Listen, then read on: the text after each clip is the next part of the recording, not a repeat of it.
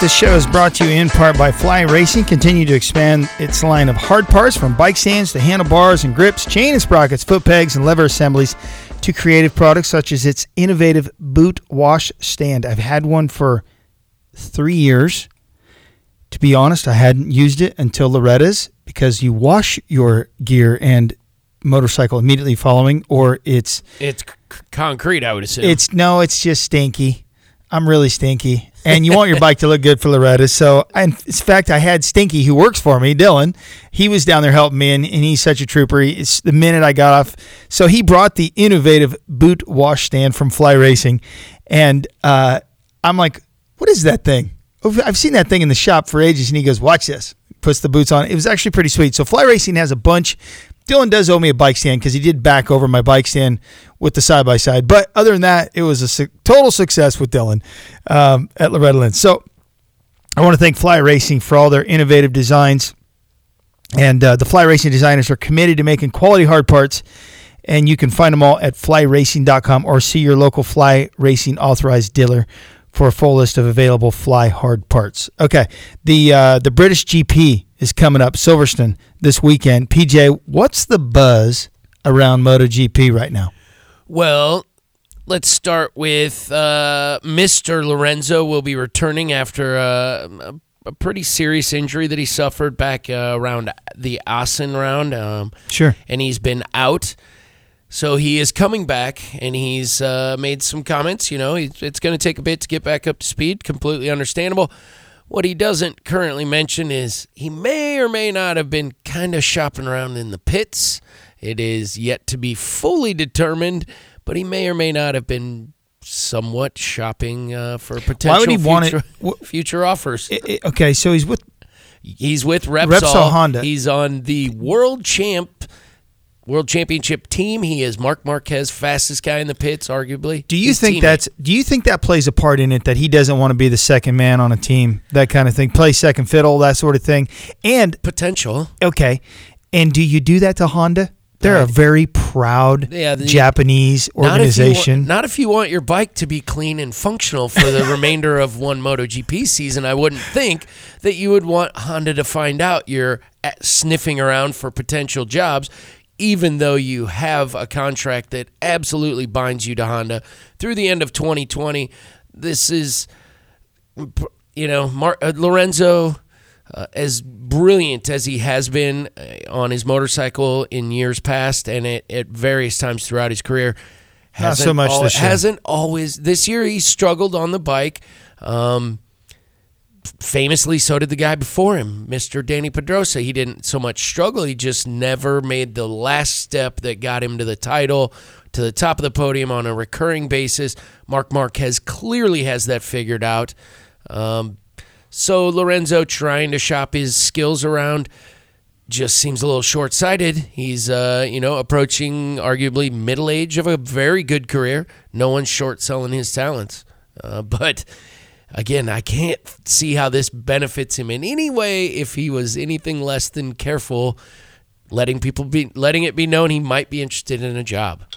yeah, that seems to me. Uh, I mean, it happens. We know it happens. It happens in every genre of motorcycle racing. You know that. Uh, when Rossi left that team famously, it was under the cover of darkness. He had secret meetings. I have the book, the biography that details all of it.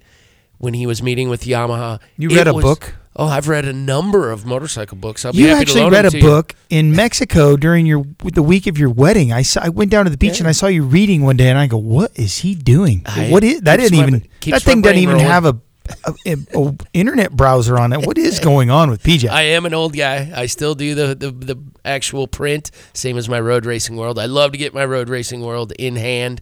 I'm not. I don't do the digital very well.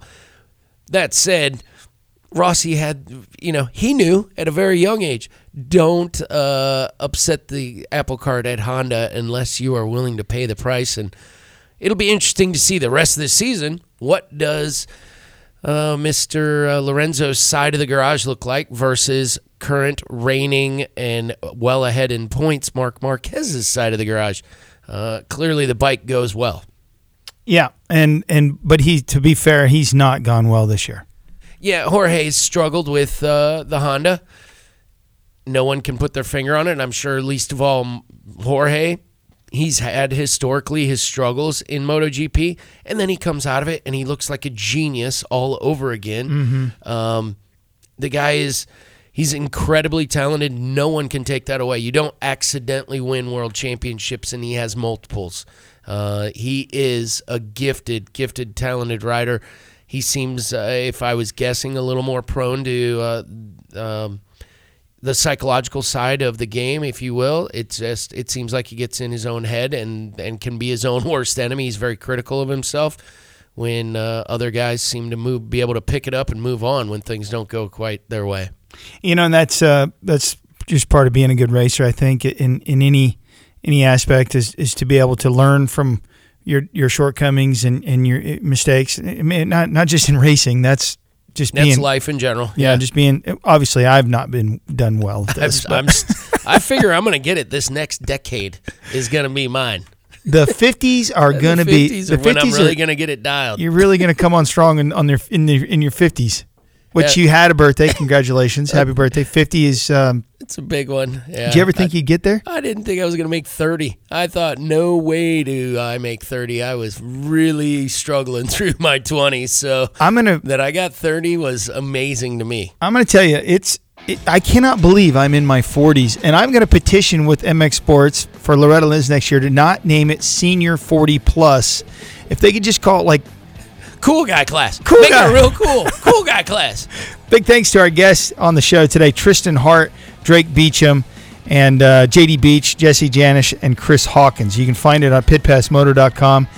We hope to see everybody August 30th, Friday. It's in Davenport at the Mississippi Valley Fairgrounds. There's a tremendous antique motorcycle swap meet that you really you, you you barely have to be a motorcycle person to go there and appreciate it. The boys from from uh, Frank Fritz and, and from uh, American Pickers will be there. There's people that come from Japan, Australia, all over the world. It's really incredible. So come and join us at the half mile at the Mississippi Valley Fairgrounds in Davenport. For PJ Dorn, Jack and Leanne DeLeon, Ed Kuhlenkamp, Tommy Boy Halverson, I'm Tony Wing. Thanks for listening. Talk to you next time. May I have your attention, please? Excuse me. Listening to me? Thank you. The preceding was an exclusive presentation of Pit Pass Motor Racing Weekly, a division of Pit Pass Radio LC. Any use of this copyrighted material without the express written consent of Pit Pass Radio LC is strictly prohibited.